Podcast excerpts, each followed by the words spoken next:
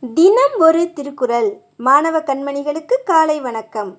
அதிகாரம் எட்டு அன்புடைமை குறள் எண் என்பது.